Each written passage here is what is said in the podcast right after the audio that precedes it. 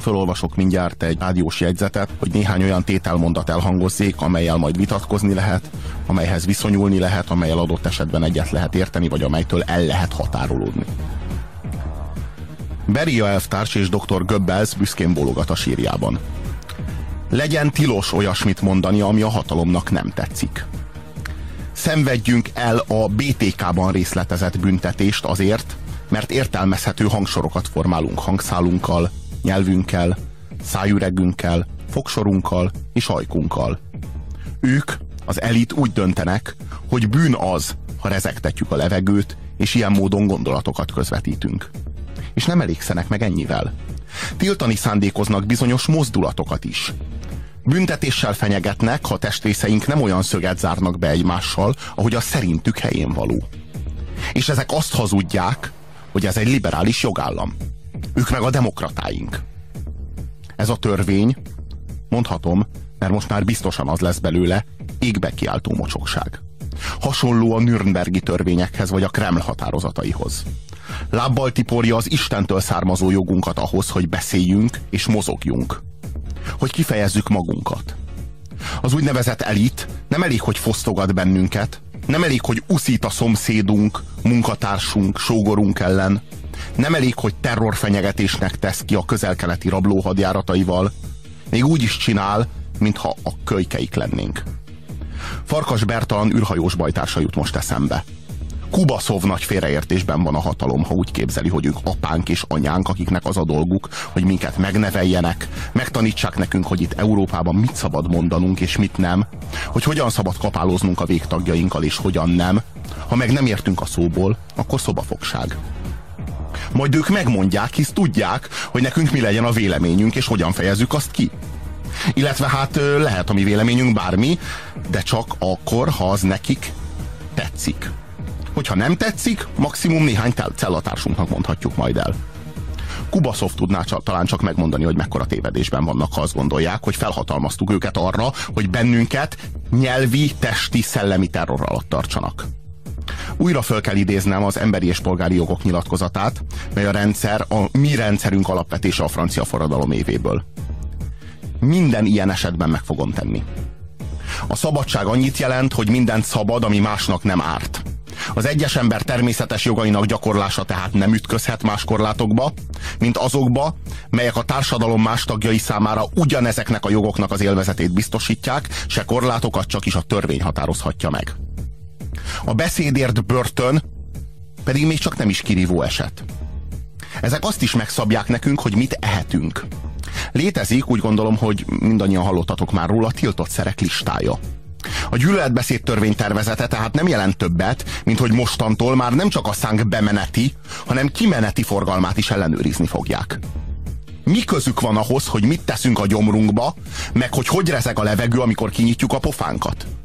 Ezek a jobb kezükkel az utcára hívogatnak, a bal kezükkel meg szétverik a fejünket, ha kimegyünk. Bal kezükkel kordont építenek, jobb kezükkel meg lebontják, ha úgy tetszik. Amikor viszont a zsebünkben lehet turkálni, meg a pofánkat kell befogni, akkor érdekes módon szabad mindkét kezük. Ha úgy gondolják, hogy ezt vagy azt nem illik mondani, mert az embert kinézik az európai szalonokból, esetleg ilyesmit nem szabad enni, mert az árt az egészségre, meg a szocializációra, akkor volna egy tippem, hogy mit tegyenek. Tiltsák meg a kiskorú gyereküknek, aki, aki Kubaszov névre hallgat, jó? Ne nekünk tiltsák. Felnőtt emberek vagyunk, és semmi közük nincsen hozzá, hogy mit teszünk, vagy mit mondunk. Kéretik megérteni. Cseppet sem érdekel, hogy mit tilt ez a fasiszta törvény.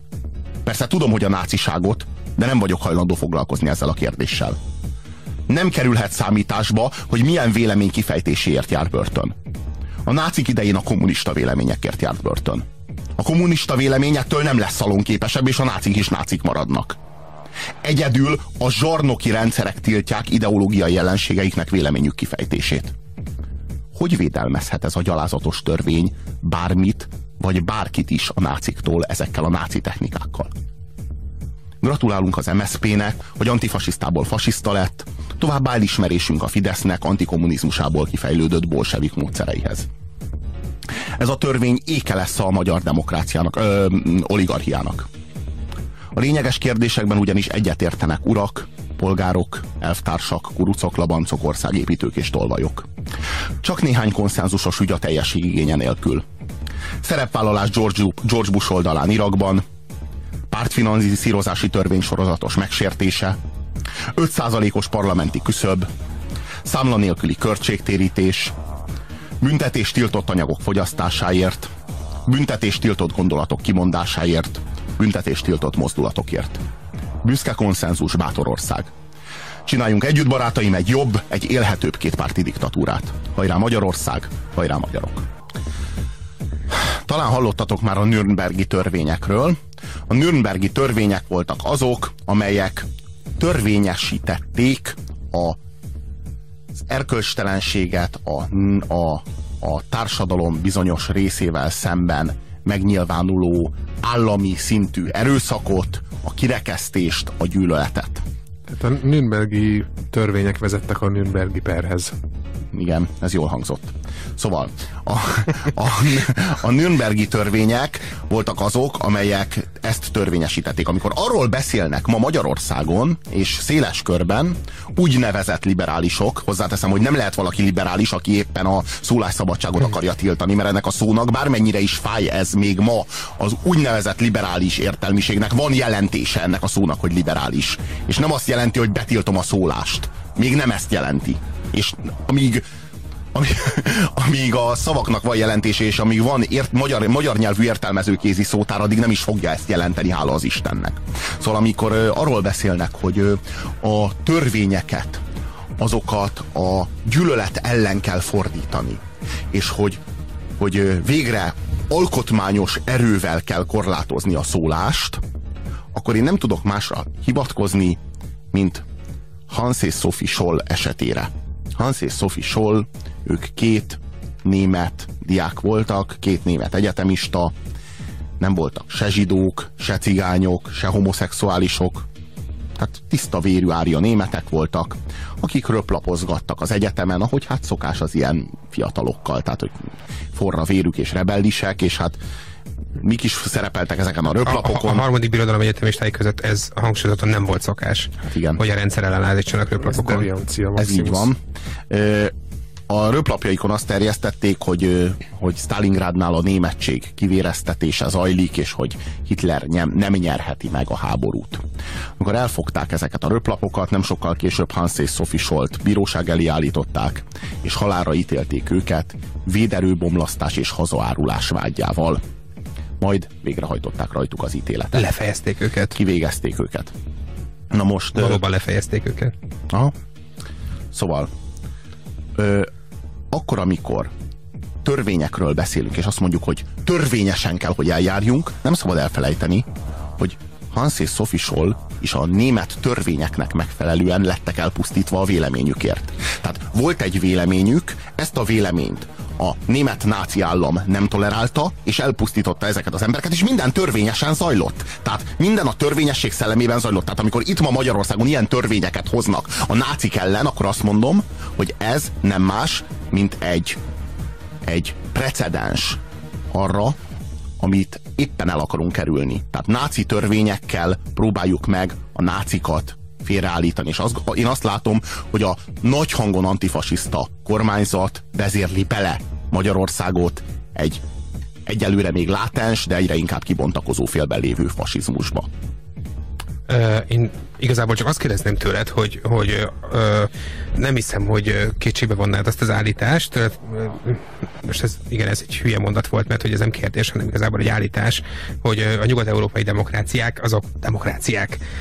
Viszont azt tudjuk, hogy a nyugat-európai, hát demok- a nyugat-európai demokráciákban, és nem csak a harmadik birodalom egykori, vagy a harmadik birodalmat alkotó egy, két, két országban, Ausztriában és Németországban, hanem az unió más államaiban is életbe léptettek különböző féle gyűlölettörvényeket, vagy gyűlöletbeszéd elleni törvényeket. Nem mindenhol, és nem egyformán és egyik sem egy, egyféleképp szankcionálja a gyűlöletbeszédet, de, de, de sok államban szankcionálják valamilyen módon a gyűlöletbeszédet, és ezek az, ezeket az országokat ettől függetlenül demokráciáknak tekintjük, és nem, nem gondoljuk, hogy útban lennének, a, vagy éppen fasizálódnának.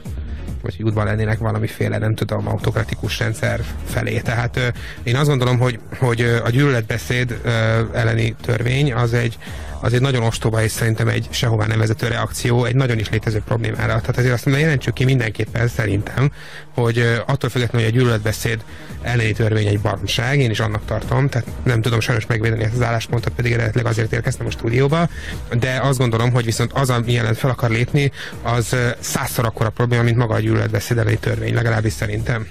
Én erre azt mondanám, hogy ebben igazad van, csak hogy mi teremti meg azt, hogy gyűlöletbeszéd legyen úgy általában, azt pedig éppen, hogy azt lehet látni, hogy, hogy amikor rosszra fordul a gazdasági helyzet, amikor válság van, akkor, akkor élednek fel a szélsőségek, akkor erősödnek fel az olyan érvelések, hogy X ö, ö, csoport, nemzetiség, vagy vallás, vagy akármi tehet a bajokról, és ezzel nem gyűlöletbeszéd törvényel kell küzdeni, hanem a válság felszámolásával. Magyarországon azért erősödött meg a szélsőjobb, mert a Gyurcsány kormány vállaltan el szúrta ezt a dolgot, és azóta egyre romló ö, anyagi és erkölcsi helyzetben van az ország lakosságának nagy többsége, és, és persze, hogy felélet bennük az, hogy nem bízhatunk ebben, nem bízhatunk abban, kihez forduljunk, forduljunk a szélsőségekhez, mert radikális megoldást tudnak javasolni, mert hiteltelenné vált figurákkal szemben talán lehet, hogy ő bennük van az alternatíva.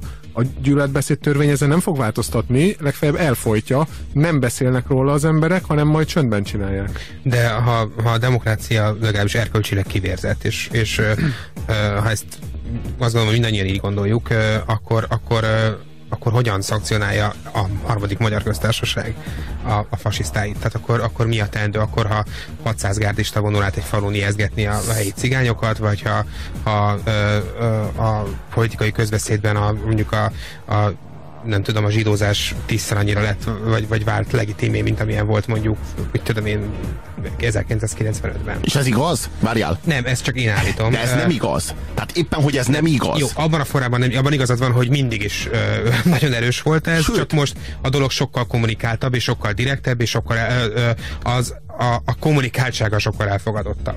Még csak nem is. Egyébként azt kell, hogy mondjam. Az az igazság, hogy a rendszerváltás óta ez a dolog konstans és folyamatos. És azt gondolom, hogy ö, 25 vagy 30 vagy nem tudom hány gárdistáról van szó. 600. Tényleg 600 gárdista van? igen. De így is úgy is bagatel. Abban azért egyetértünk. Én csak egy valamire A vagyok kíváncsi. kevesebben csinálták 23-ban mindenben. Ezt most úgy mondod, mintha a sörpucs az hatékony lett volna és átvették volna a hatalmat. Én csak egyetlen egy dologra vagyok kíváncsi. Tíz évvel előzte meg a náci hatalomátvételt. Na jó, hát akkor még van hátra tíz évünk, ezt mondod? Tíz jó évünk. Te se beszélsz komolyan. Nem, nem beszélek akkor. A mi szent számunkra az a szólásszabadság, legalábbis már amennyire. Nagyon kíváncsiak vagyunk a véleményetekre, kedves hallgatók. Hát most nézel rám, mert itt a szünetben így a szólásszabadság kérdéskörében kicsit összekülönböztünk, és nekem most posztom lesz coming out és felvállalni azt, hogy hogyan vélekedek a szólásszabadságról.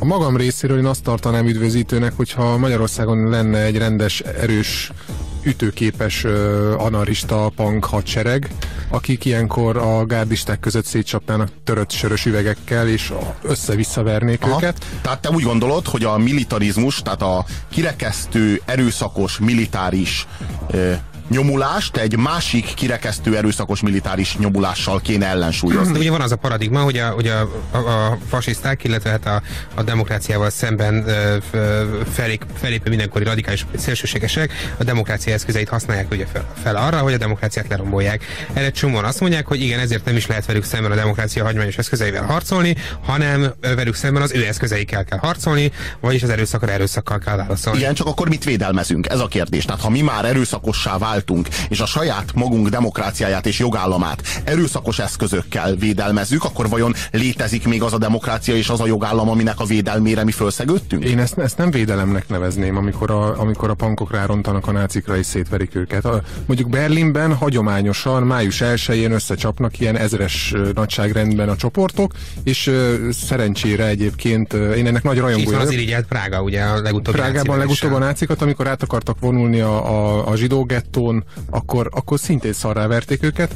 Ez, ez ott úgy belefér, és én ilyenkor mindig nagy örömmel szemlélem az eseményeket, hogy a nácik végre a helyükre kerülnek. Ez nem védekezés, ez támadás, ez harc. Jó, én, én, Jó, most háborodj fel.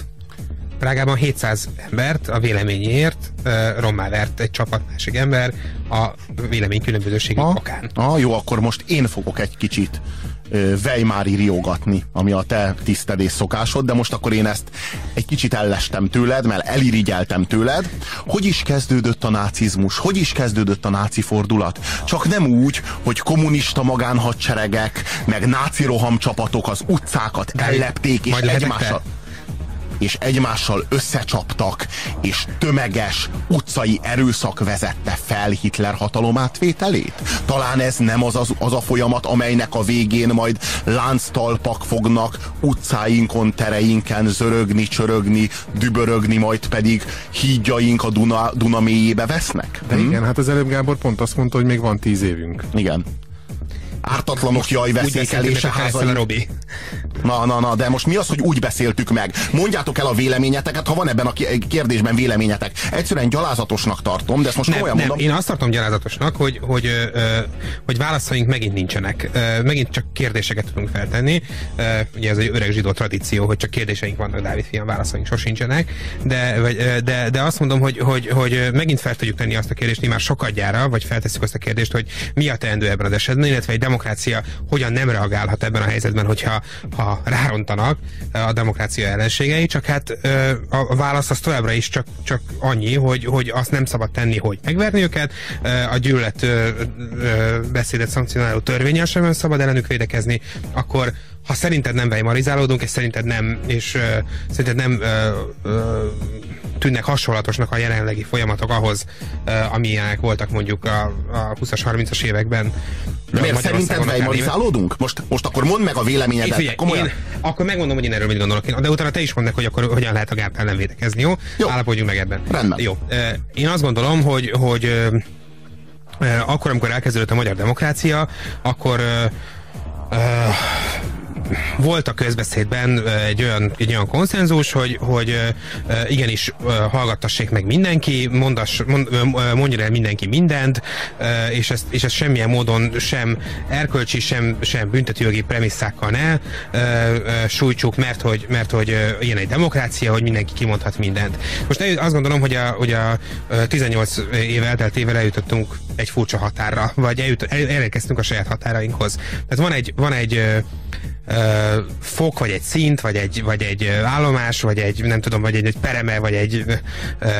Már négyet hallottunk, volt, igen, igen. Jó, oké. Okay. egy szint, egy állomás igen, vagy egy perem, igen. Igen, a, amint túl már nem lehet lépni, és, és, és talán elérkezett a demokrácia abba a fázisba, hogy most ki kell mondania, hogy mi az, amit nem. Ha eddig csak arról beszélhettünk, hogy mi az, amit lehet, illetve hogy mindent lehet, most úgy látszik, mégis van egy fal, és mégis azt kell mondanunk, hogy, hogy igen, ez a pillanat, amikor meg kell állítani ezt a folyamatot, aminek eredetileg ugye mi engedtünk utat. Beszél, válaszolj nekem, légy szíves igennel vagy nemmel. Igen. Te látod realitását a náci hatalomátvételnek, vagy sem? De nem ez a kérdés, hogy a náci hatalomátvételnek van a realitása. De ez sem. a kérdés. Nem, nem, nem. Én azt mert gondolom, hogyha hogy... nincsen, bocsáss meg, mert hogyha nincsen realitása a náci hatalomátvételnek, akkor igenis a legnagyobb tévedés, és akkor még csak hivatkozási alap sincsen arra, hogy a szabadságjogainkat korlátozzuk, mert mi magunk válunk nácikká a náciktól való félelmünkben. Robi, te látod bármi realitását annak, hogy a, hogy a Bush iraki inváziója miatt a Magyarország a közeljövőben nem tudom, fasizálódik? Ezek nem. világfolyamatok.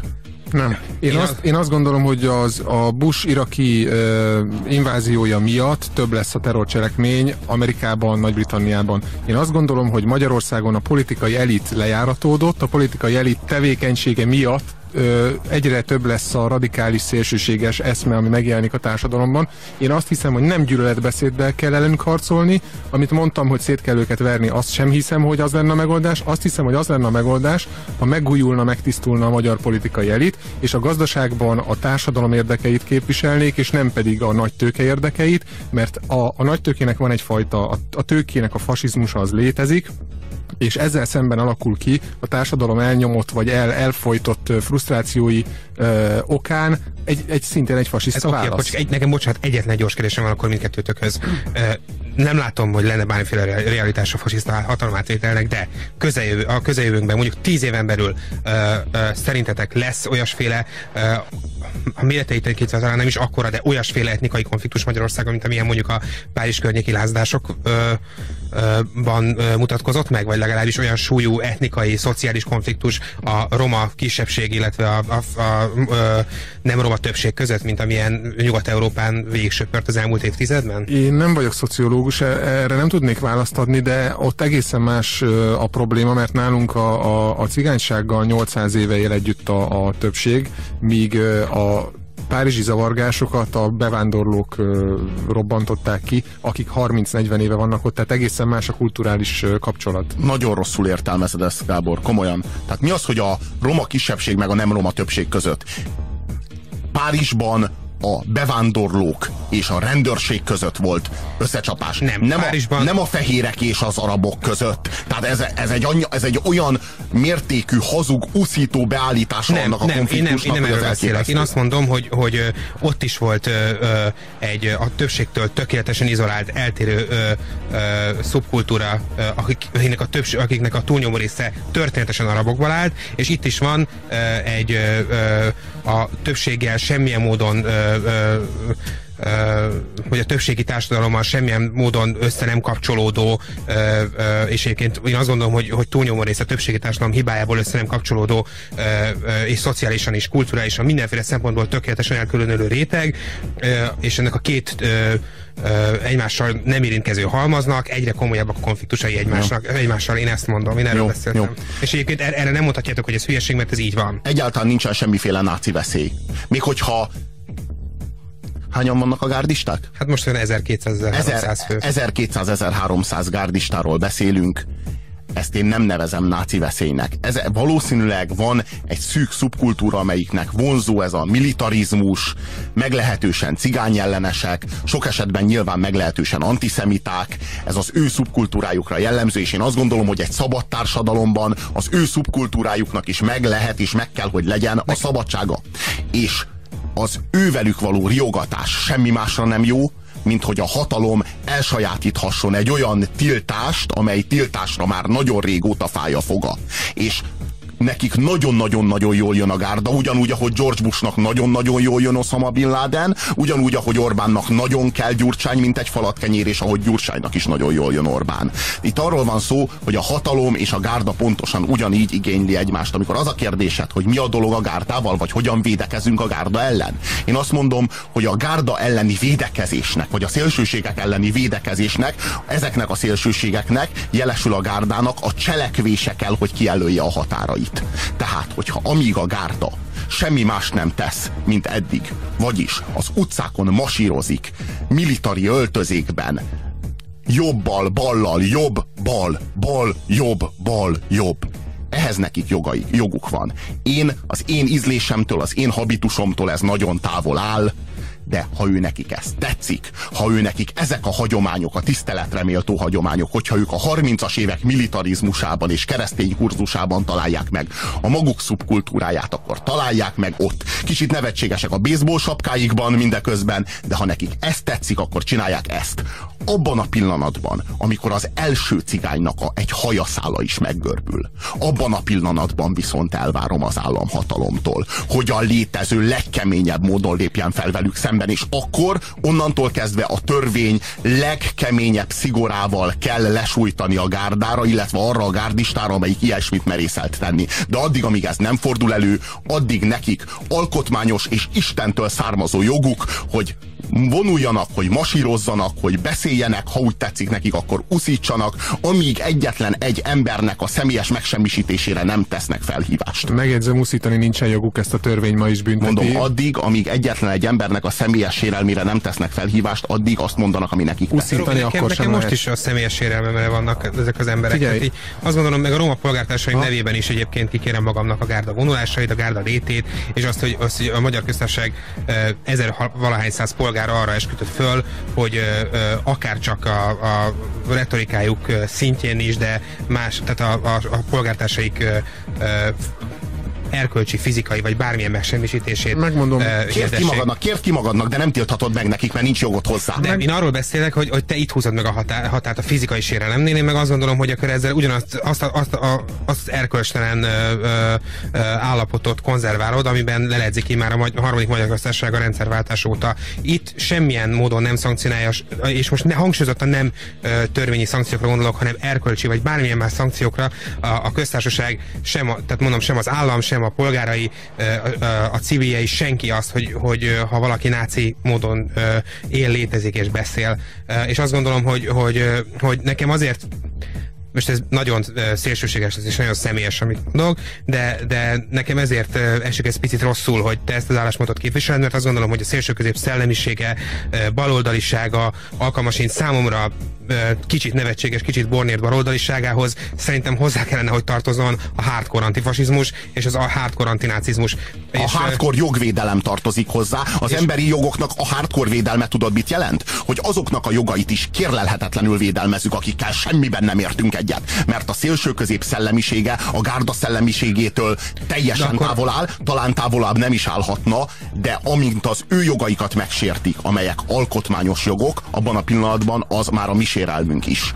Az nekem több problémám van. Az egyik az, amikor azt mondod, hogy majd akkor, amikor ők megsértik XY-nak, egy mondjuk egy, egy roma származású akárkinek a ilyen meg olyan jogait, akkor majd a rendőrség az majd, csak hogy az a baj a rendőrségen ott köztudomású, hogy, hogy igen komoly rasszizmus van, és pont nem fognak fellépni az én ügyekben, mint ahogy ma sem lépnek fel, mint ahogy gyűlöletbeszéd ide vagy oda, a cigányságnak ma sokkal rosszabb a helyzete, mint a többségi társadalom bármely tagjának. Őket minden, minden szinten diszkriminálják, a jog, ahol lehet őket tapossa, Na ez baj. Úgyhogy gyűlöletbeszéd ide vagy oda, ez a probléma nincs megoldva, és, ne, és nem ezzel lesz. Ez nagyon és, rossz érvelés, várjál, mert most úgy érvelsz, hogy a jog minden szinten tapossa a, a cigányokat, tehát tapossa a gárdát is, és akkor kiegyenlítünk. Majd, ha befejeztem az érvelésemet, akkor, akkor rátapinthatsz a rossz érvelés lényegére. De egyébként azt szeretném mondani, hogy a gyűlöletbeszéd törvényen pont az a baj, hogy mi a gárdáról beszélünk, mindenki a gárdáról beszél ezzel kapcsolatban, holott ez nem a gárdát fogja szankcionálni, őket is, de minket is. Hogyha én olyat mondok, ami a hatalomnak nem tetszik, akkor engem is el fognak messzelni. Pontosan ez van a, az USA-ban a, a Patriot Act-tel kapcsolatban, hogy a terroristák ellen csináltuk, csak hogy ott onnantól kezdve mindenféle kritikával szemben alkalmazható. Nálunk is a persze hát a gárda miatt nem szükség, alkalmazzák, azért ezt tegyük. a gárda miatt szükség van rá, igen, csak aztán mindenkivel kapcsolatban lehet majd használni. Engem, engem ez zavar, és az a baj, hogy mi is belemegyünk ebbe a bulvár témába, hogy a gárda. Igen, a gárda engem is irritál, mindenki, mindenki egyébként általában az embereket irritálja, de valahogy ez egy, ezzel elfedik az egész De, problémát. de itt van a te demokrataságodnak a természetes határvidéke, ahol ö, arról beszélsz, hogy neked a gárda jogainak sérelme igazából nem fáj, mert téged irritál a gárda, viszont ezt majd felhasználják az én jogaim sérelmére. Mikor? Meg a hozzám hasonló Mikor mondtam, mikor mondtam, Most hogy arról nekem nem beszélsz, fáj? hogy, arról beszélsz, hogy az igazi probléma ezzel a törvényel, a gyűlöletbeszéd elleni törvényel nem ott van, hogy a gárdát sérti, hanem hogy majd minden másra is precedens lesz. Nem, nem az a bajom vele. Igen, nem az a bajom, hogy a gárdát, de alapvetően nekem ugyanúgy fáj, hogyha az ő szabadságjogait korlá- korlátozzák. Ezt pontosan tudod, mert évek óta beszélünk ilyenekről, és mindig ezt az álláspontot védtem. Csak most konkrétan szerettem volna arra rávilágítani, hogy ez mindenki másnak is fájni fog, mert most az emberek azt hiszik, mert általában az ember így gondolkodik, hogy csinálják meg, nekem nem fáj, majd nekik fáj, de hát az nekem nem fáj. Szóval így, így gondolkodnak az emberek. Aha. Egy valamiről még nem beszéltünk, ami nagyon érdekes és fontos téma, mégpedig ennek a törvénynek, mert idáig az erkölcsi tartalmáról, meg a jogfilozófiájáról beszélgettünk, de nem beszéltünk arról, hogy ezt a törvényt milyen elképesztően egyszerű lesz majd megkerülni, és milyen kártékony lesz az majd, amikor megkerülik. Mert onnantól kezdve, hogy nem azt fogják mondani, hogy a büdös zsidók, hanem azt fogják mondani, hogy a büdös Kampósorúak. kampósorúak. Zsiványok. Zsiványok, vagy a büdös, Jordán pozitívak, ahogy a Kuruc Info fogalmaz. igen, vagy vör, vörös tengerész gyalogosok. Igen, hát vagy a, vagy a cigányokra is lehet mondani, hogy brazilok, meg boxosok, meg Az arabokra, hogy homokinégerek. Igen. Na igen, tehát amikor majd ezek elhangzanak, akkor majd érdekes lesz, amikor a bíróságon az, ö, majd, ö, majd nyilván lesz ott egy irodalmár, vagy egy nyelvész, vagy valami stiliszta, ott fog ülni a bíró mellett, és akkor a bíró azt fogja mondani, hogy most pedig megkérem a szakmai segédemet, hogy értelmezze azt, hogy a boxos. Hát a boxos az tulajdonképpen elsősorban azt jelenti, aki a cipőt pucolja, de emellett hát van még egy jelentés tartalma. Na most hogy értette ezt a vádlott? Hát én úgy értettem, hogy ő a cipőt pucolja, láttam, hogy két hete pucolta a cipőt. Egy ilyen például. vita, egy ilyen vita ö, egyébként már hetek óta zajlik az ésben a golymotorosok kapcsán, hogy a golymotorosok szókapcsolat ö, ö, önmagában utal-e a, a, a motorosok antiszemitizmusára. Egy bírósági ítélet kapcsán folyik egyébként ez a vita, és, és ezért mondtam azt, hogy már 16 éve zajlanak ilyen viták a magyar bíróságokon, és a magyar bíróságok soha egyetlen egy ilyen perben sem ítéltek a, a, a, a sérelmezett, vagy a, vagy a, a ügyben sértettek javára, tehát vagy az ilyen ügyekben sértettek javára. Tehát Magyarországon ö, eddig ö, ö, ö, burkolt vagy nyílt antiszemitizmusért, rasszizmusért soha senkit nem ítéltek még el.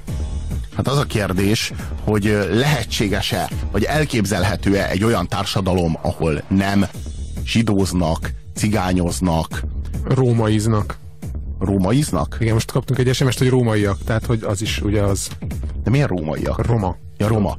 Tehát mondjuk, érted? Tehát, ö, Ez nagyon jó ezt- műsor lenne, ami hát, csak erről szól. Tehát a nyelvet kell, tehát itt ez a kérdés, hogy a nyelvet kell korlátozni, mert ilyen nyelvi eszközökkel ezt nem lehet megoldani. Tehát hoznak egy törvényt, amiben benne lesz az a szó, hogy zsidó, meg cigány, meg még néhány szlenget, meg, meg ö, ö, nem raszt, hanem jaszt, a rasznak a jasszát, azt is belerakják, és akkor ez majd meg lesz oldva innentől kezdve. De hogy lesz megoldva? Ugyanúgy folyni fog tovább a... Csak, csak nyer egy nyelvi réteget. Tehát egy kicsit átmegy lírába, egy kicsit költészet lesz az uszítás, meg a közösség elleni izgatás, és akkor ezzel elértünk bármit, majd ez megszűnik. Tehát ez tipikusan az a módszer, amikor nem gyökerénél kezeled a problémát, hanem a levelénél. Na de ezt mondom, a gyökere szerintem ott van. Nyilvánvaló számomra, legalábbis én így érzem, hogy, a, hogy ezek a fajta radikális nézetek, ezek a szélsőséges eszmék, ordas eszmék, így is szokták mondani, ezek akkor erősödnek fel, amikor zűr van a gazdasággal vagy a társadalommal. A Weimári Németország az jó példa, mert ott éppen a gazdasági világválság után voltunk, egy háborús jóvátétellel megterhelt Németország. Persze, hogy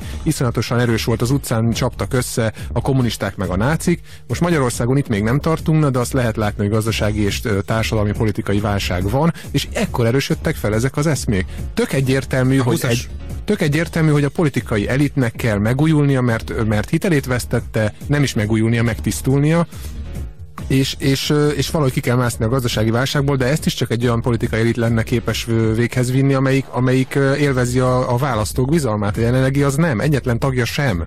A, a, én nem hiszek egyébként ebben a, ebben a kínos ö, ö, és hát közhelyben, hogy a történelem ismétli önmagát. Ez szerintem ostobaság, ezért sem, sem jó ez a Weimári példa valójában. Tehát, Jó, ö, mert te jöttél ezzel. De a weimarizálódás egy jelző, egy, és nem, nem önmagában egy történelmi jelző, hanem azt gondolom, hogy, hogy, egy, hogy egy történeti, gazdasági, erkölcsi folyamatot ír le, és sokféle helyzetben lehet alkalmazni, hát. és ebben vitatkozhatunk, de azt gondolom, hogy tehát azt, azt mondom, hogy valami weimarizálódik, az nem azt jelenti, hogy Magyarország ebben a pillanatban minden tekintetben hasonlít a Weimari köztársaságra.